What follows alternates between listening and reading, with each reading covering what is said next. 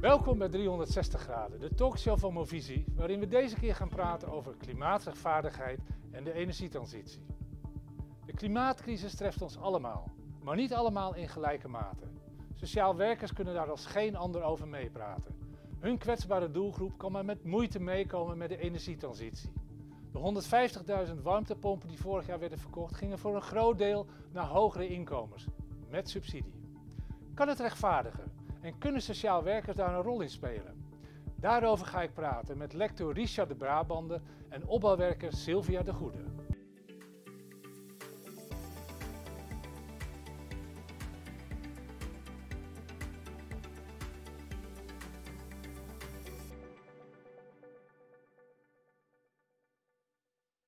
Richard de Brabander, lector ecosociaal werk aan de Hogeschool in Holland. Jij bent uh, inspirator van uh, deze bundel van ecosociale praktijken. Die hebben we geschreven, heb je geschreven met mensen van Movisie en de beroepsvereniging van uh, sociaal werkers. Ehm, wat is dat, ecosociaal werk? Het is een, uh, een, makkelijk antwoord en een wat moeilijker antwoord. Doe eerst maar het makkelijke. Daar gaan we mee beginnen inderdaad. het makkelijke antwoord is dat het gaat over uh, sociaal werkers of initiatiefnemers die projecten of initiatief nemen om, uh, waarin de praktijken worden georganiseerd die sociale en ecologische doelen combineren. En dus je kunt denken aan gemeenschapstuinen waar mensen met de metalen uh, uh, belemmering uh, aan het werk kunnen komen voor dagbesteding of versla met verslavingsproblematiek. zonnepaneelcoöperaties, gemeenschapstuinen, gewoon om de buurt te vergroenen. dat soort zaken. Hebben jullie teampraktijken beschreven hè? en jullie hebben ook onderzocht waar die tegenaan lopen. Um, ik vroeg me af, gebeurt het veel in Nederland? Is er, is, er, is er sprake van een grote beweging van ecosociale praktijken? Nou, er gebeurt veel meer dan dat we denken. Dat zeker. Um, en op verschillende gebieden. Dus je hebt mensen die zich erg richten op de GGZ. Je hebt mensen die zich erg richten op, uh, op echt dat groene verhaal. Uh, wat ik zelf een hele goede praktijk vind is public food. Waarin het gaat over uh, om mensen gewoon goede voeding te geven. Hè. Dus dat voedsel wordt ook van een regeneratieve boerderij gehaald. mensen leren daar koken en nemen dat ook nog eens voor de hele week mee naar huis. Dat, dat soort praktijken, daar gaat het over. Ja, en een andere praktijk is uh, opbouwwerkers hè, die zich uh, hard maken voor de energietransitie, daar actief in zijn. Wat, wat valt je daarin op als je naar dat uh, verhaal kijkt? Nou, de, de, rol van opbouwwerkers is in die zin belangrijk, omdat veel initiatieven natuurlijk door burgers worden opgezet. En uh, soms ook wel een elitair imago hebben. Dus, dus, dus uh, dat moet verbinding houden met de wijk en andere groepen die daarin uh, in, wonen. Dat is één. Het tweede is natuurlijk ook dat richting gemeentelijke overheid de opbouwwerkers een, een, belangrijke rol hebben. Ze weten veel, ze weten in ieder geval goed hoe dat spel gespeeld moet worden, waar je wel en niet aan moet denken. En sommige initiatieven lopen natuurlijk toch wel tegen het grijze denken aan. Hè? Dan heel lineair, gericht in domein, afgezonderde begrotingen. Nou, hoe vind je daar je weg in? Mm -hmm. Daar zijn getrainde opbouwwerkers natuurlijk veel beter in. Oké. Okay. Richard, wij gaan nu uh, luisteren naar een uh, column van je. En uh, daarna, daarna praat ik dan nog even met je verder.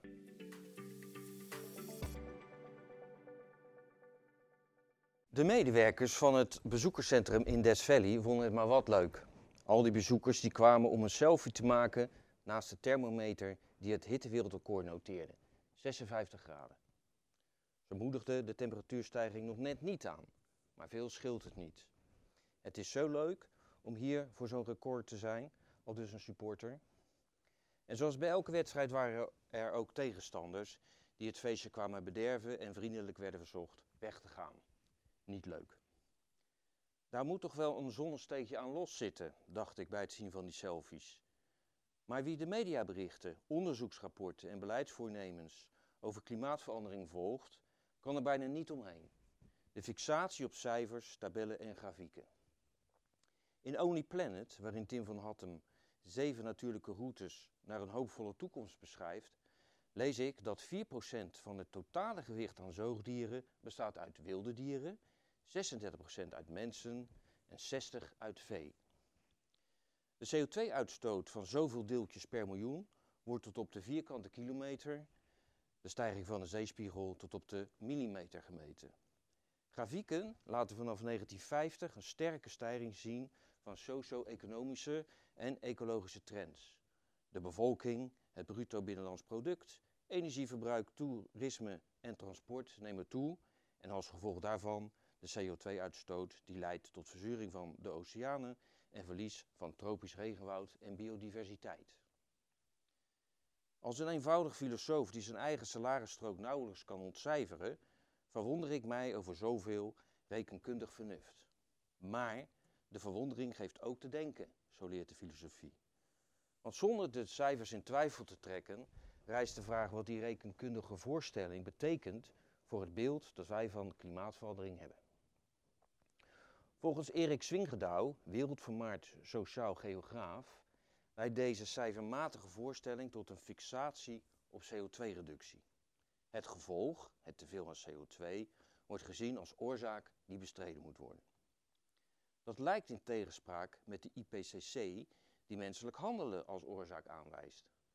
Maar door de mensheid en de CO2 als ware boosdoeners op de voorgrond te zetten, verdwijnen de ongelijke sociaal-economische machtsrelaties en onrechtvaardigheden die de werkelijke oorzaak zijn van het klimaatprobleem bijna geheel naar de achtergrond. Bovendien, door het klimaatprobleem als een noodtoestand te zien, wordt volgens Maxime Februari de democratie onder druk gezet. Beleid wordt gepresenteerd als de onontkoombare uitkomst van klimaatverandering in plaats van als een politieke keuze. Deze depolitisering werkt de indruk dat we allemaal in hetzelfde schuitje zitten. En dat is beslist niet het geval. De klimaatcrisis is vooral een sociale crisis. Het treft vooral groepen in een kwetsbare positie en leidt tot maatschappelijke conflicten. Zonder de ongelijke democratische en sociaal-economische machtsverhoudingen en onrecht ter discussie te stellen, zal het tij niet keren. Groot denken, klein doen. Dat motto hangt boven ecosociale praktijken. Zij combineren sociale en ecologische doelen en ontstaan vanuit een urgent probleem, als bijvoorbeeld energiearmoede of naar aanleiding van een milieuramp. Ze worden gedreven door ideeën over hoe we de samenleving anders en rechtvaardiger kunnen inrichten. Op lokaal niveau bieden zij een alternatief voor marktwerking. Versterken zij economie die niet winst, maar welzijn tot doel heeft. Strijden zij voor meer zeggenschap van burgers over hun leefomgeving. Dragen zij bij aan gezondheid. Maken zij betaalbaar en beter, voedsel, beter voedsel mogelijk. Bieden zij dagbesteding aan mensen die een verslavingsproblematiek hebben.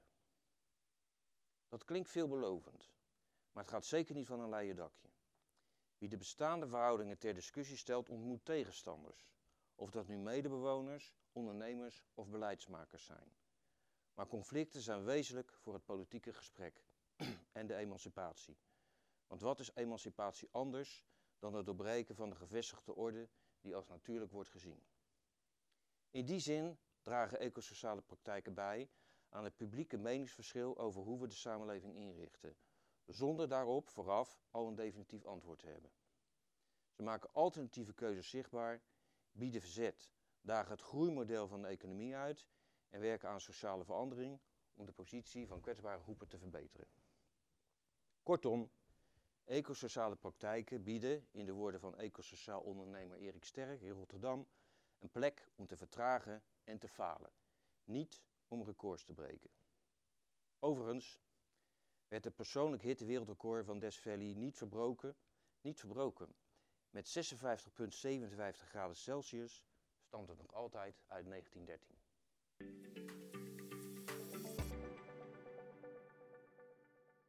Dankjewel Richard, dat is een uh, stevig verhaal wat bij mij meteen de vraag oproept. Um, hoe radicaal moet je zijn als ecosociaal werker? Betekent het ook dat je per definitie uh, economische groei ter discussie moet stellen, de mens minder centraal wilt stellen, um, ook je af moet vragen in wat voor samenleving je wilt leven? Zijn dat belangrijke elementen voor ecosociaal werk? Nou, niet alleen voor ecosociaal werk, maar voor sociaal werk als zodanig. En wat ik uh, een beetje betreur, is dat de afgelopen 30 jaar dat grote verhaal heel erg naar de achtergrond is geschoven. Hè? Dus uh, sociaal werk is voor het grotendeel uitvoerder geworden van met name gemeentelijk beleid, hè? vanaf die decentralisaties. En uh, ja, dat wordt gevolgd. heeft natuurlijk ook te maken met de aanbesteding. Want als je dat niet volgt, dan mis je waarschijnlijk de boot. Maar ik vind echt dat ecosociaal werk, uh, dat komt voor mij voort uit de politisering van het sociaal mhm. werk. Het is een duidelijk mhm. antwoord op een andere manier van ja, omgaan met elkaar, tot jezelf en met, met de omgeving. En dat vraagt denk ik meer dan alleen maar CO2-reductie, want het is een technologisch verhaal. Dat is ook belangrijk, ik wil het helemaal niet weer spreken, maar dat is het niet alleen. Mhm. En zowel klimaatactivisten als wetenschappers als beleidsmakers zitten toch heel erg vaak op dit reductie van die CO2. Terwijl we echt moeten gaan inzien dat het ook een sociale crisis is, die met name ook kwetsbare groepen uh, treft. Denk je niet dat je het noodloos ingewikkeld maakt voor sociaal werkers om er zo'n groot verhaal bij te betrekken? Als je nou toch gewoon wilt werken aan een rechtvaardige energietransitie, mensen wilt ondersteunen die zonnepanelen willen hè, in uh, ja, slechtere wijken, mhm. heb je dan een groot verhaal nodig over hoe het met de samenleving verder moet? Laat ik vooropstellen dat die praktijk, hè, dat dat ook belangrijk is. Hè. Dus ik vind niet... Dus je kunt wel zonder? Nee, ik vind het belangrijk. Mhm. Maar het wordt sterker als je ook het verhaal erachter goed snapt en waar je naar moet kijken. Mhm. En dat het niet alleen maar verholpen wordt met oké, ik heb deze mensen nu aan een zonnepaneeltje, komt nou is het klaar. Nee, mhm. het, het, hangt met heel veel factoren samen. En ehm, wat belangrijk is, vind ik ook binnen social werk, is dat we voortdurend worden aangesproken op eigen zelfredzaamheid, eh, die hele, die hele trits. Nou, we kennen het allemaal wel. Terwijl het klimaatprobleem is niet een individueel probleem, het is een maatschappelijk probleem.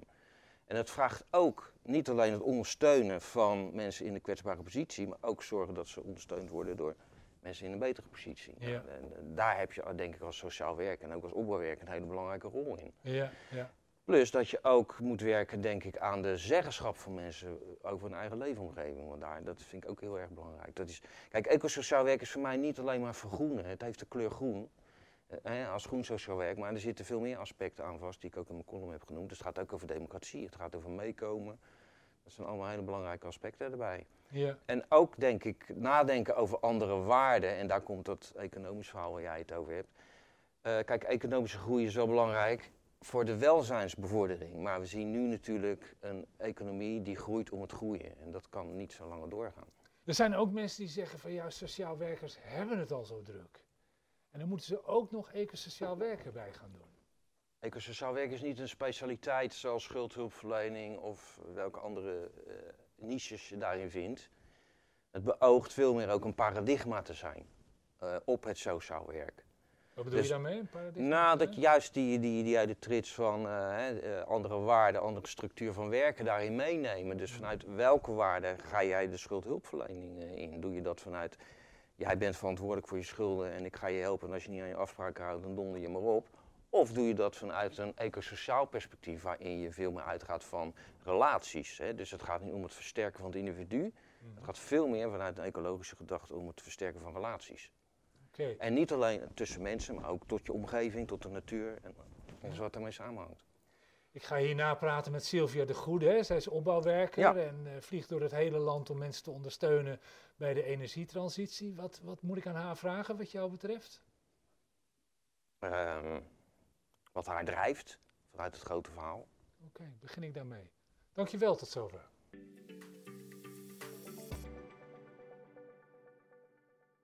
Sylvia de Goede, opbouwwerker. Jij reist door het hele land om bewoners te ondersteunen uh, bij de energietransitie.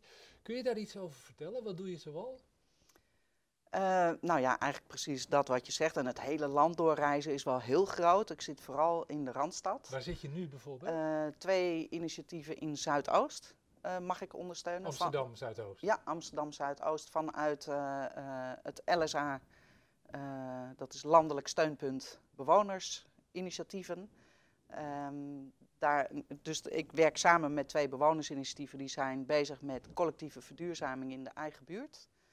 Uh, en ik heb afgelopen jaar ook een initiatief in het centrum van Utrecht op die manier mogen ondersteunen. Het moment om de Richard de, Richard de Brabander vraag te stellen. Wat drijf je?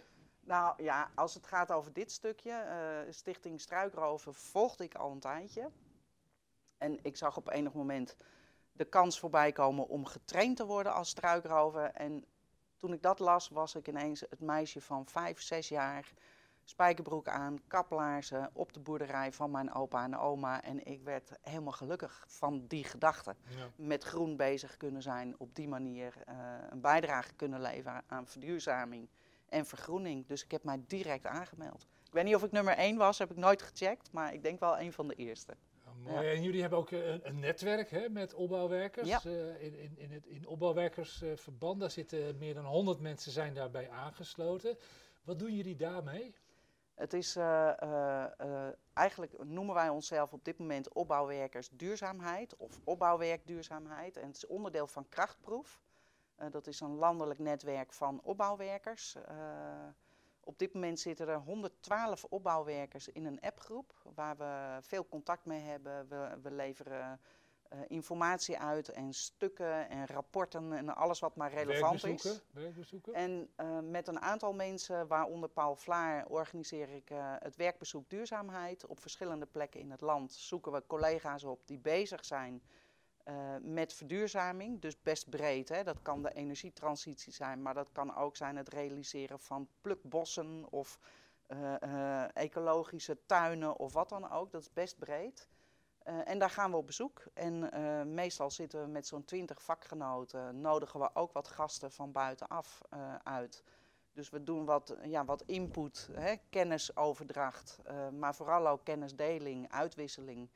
En casuïstiek komt soms aan de orde. Dus als mensen bezig zijn met verduurzaming, met dat vraagstuk als opbouwwerker. en ze lopen ergens tegenaan.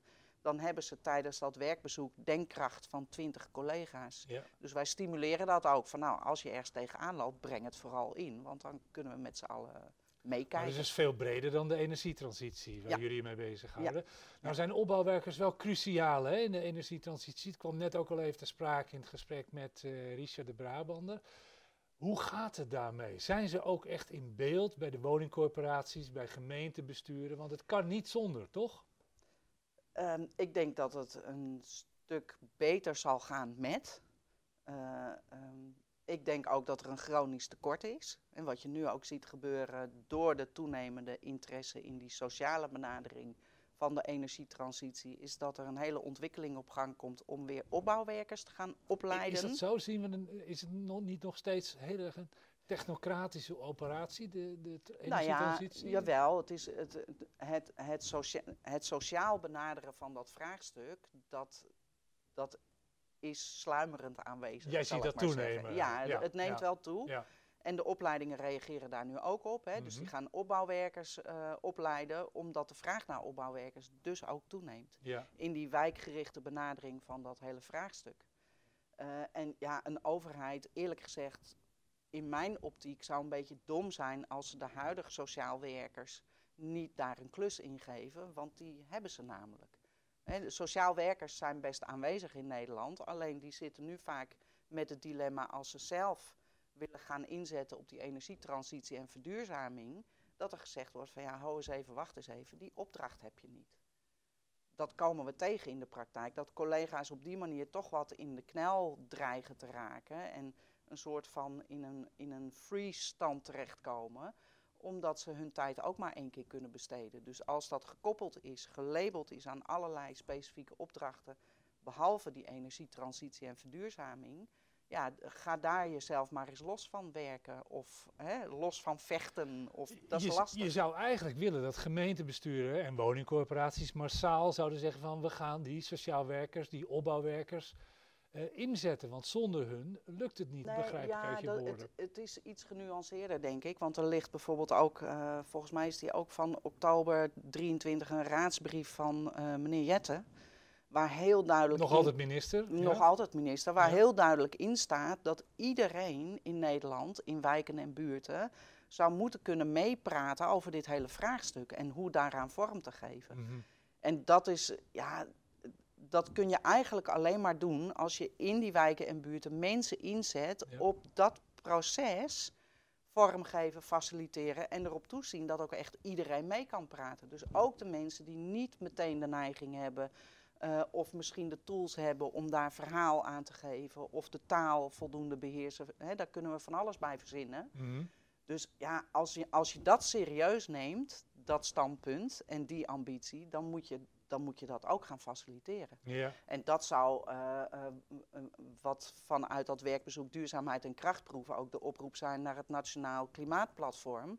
Maar ja, eh, hou het pleidooi dan ook om daarvoor uh, middelen en menskracht in te kunnen gaan zetten in de samenleving. Ja. Om, daar, om daarvoor te zorgen dat dat ook echt gaat gebeuren. Nou heb je als opbouwwerker natuurlijk soms ook de taak om uh, tegen gemeentebestuur te, te, te, praten namens bewoners. Hè? Dan kan het best zo zijn dat je dan een verhaal moet vertellen waar zo'n gemeentebestuur weer niet op zit te wachten. Hoe ga je daarmee om als je eigenlijk de opdracht hebt vanuit het gemeentebestuur om die transitie te bevorderen en te versnellen?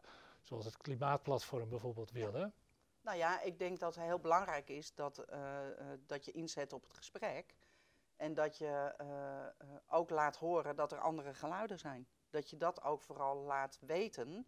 En dat het niet allemaal makkelijk is van ja, we moeten allemaal. Ja, dat, dat, dat zal. Maar dat gaat niet altijd even simpel. De praktijk is weer barstig. En die verhalen, die mogen ook verteld worden. En daar moet ook aandacht voor zijn dat kun je niet negeren, zeg maar. Dat kun je niet van tafel vegen en zeggen van ja, jammer dan, mensen moeten.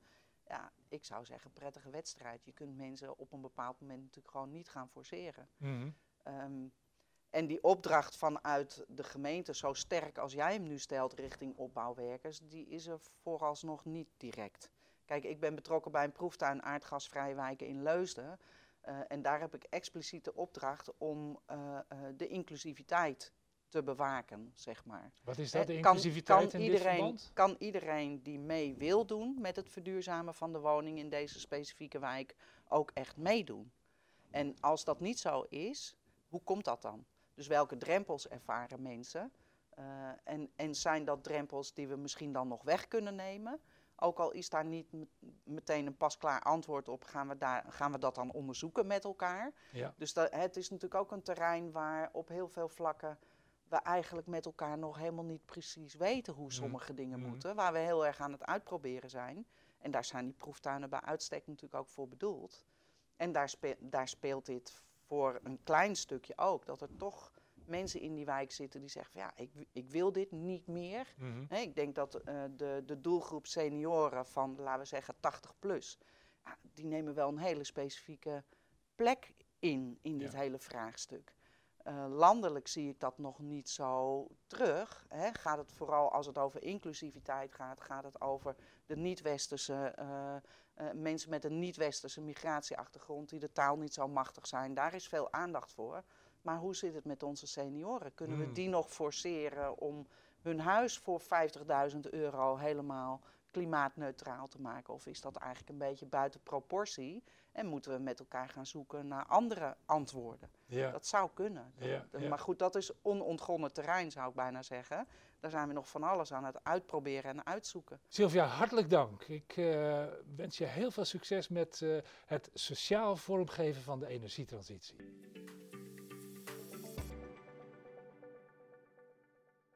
Beste kijkers, dit was het alweer.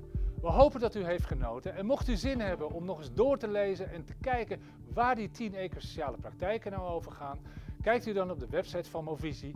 Dan kunt u de brochure downloaden en nog eens rustig nalezen. Graag tot de volgende keer.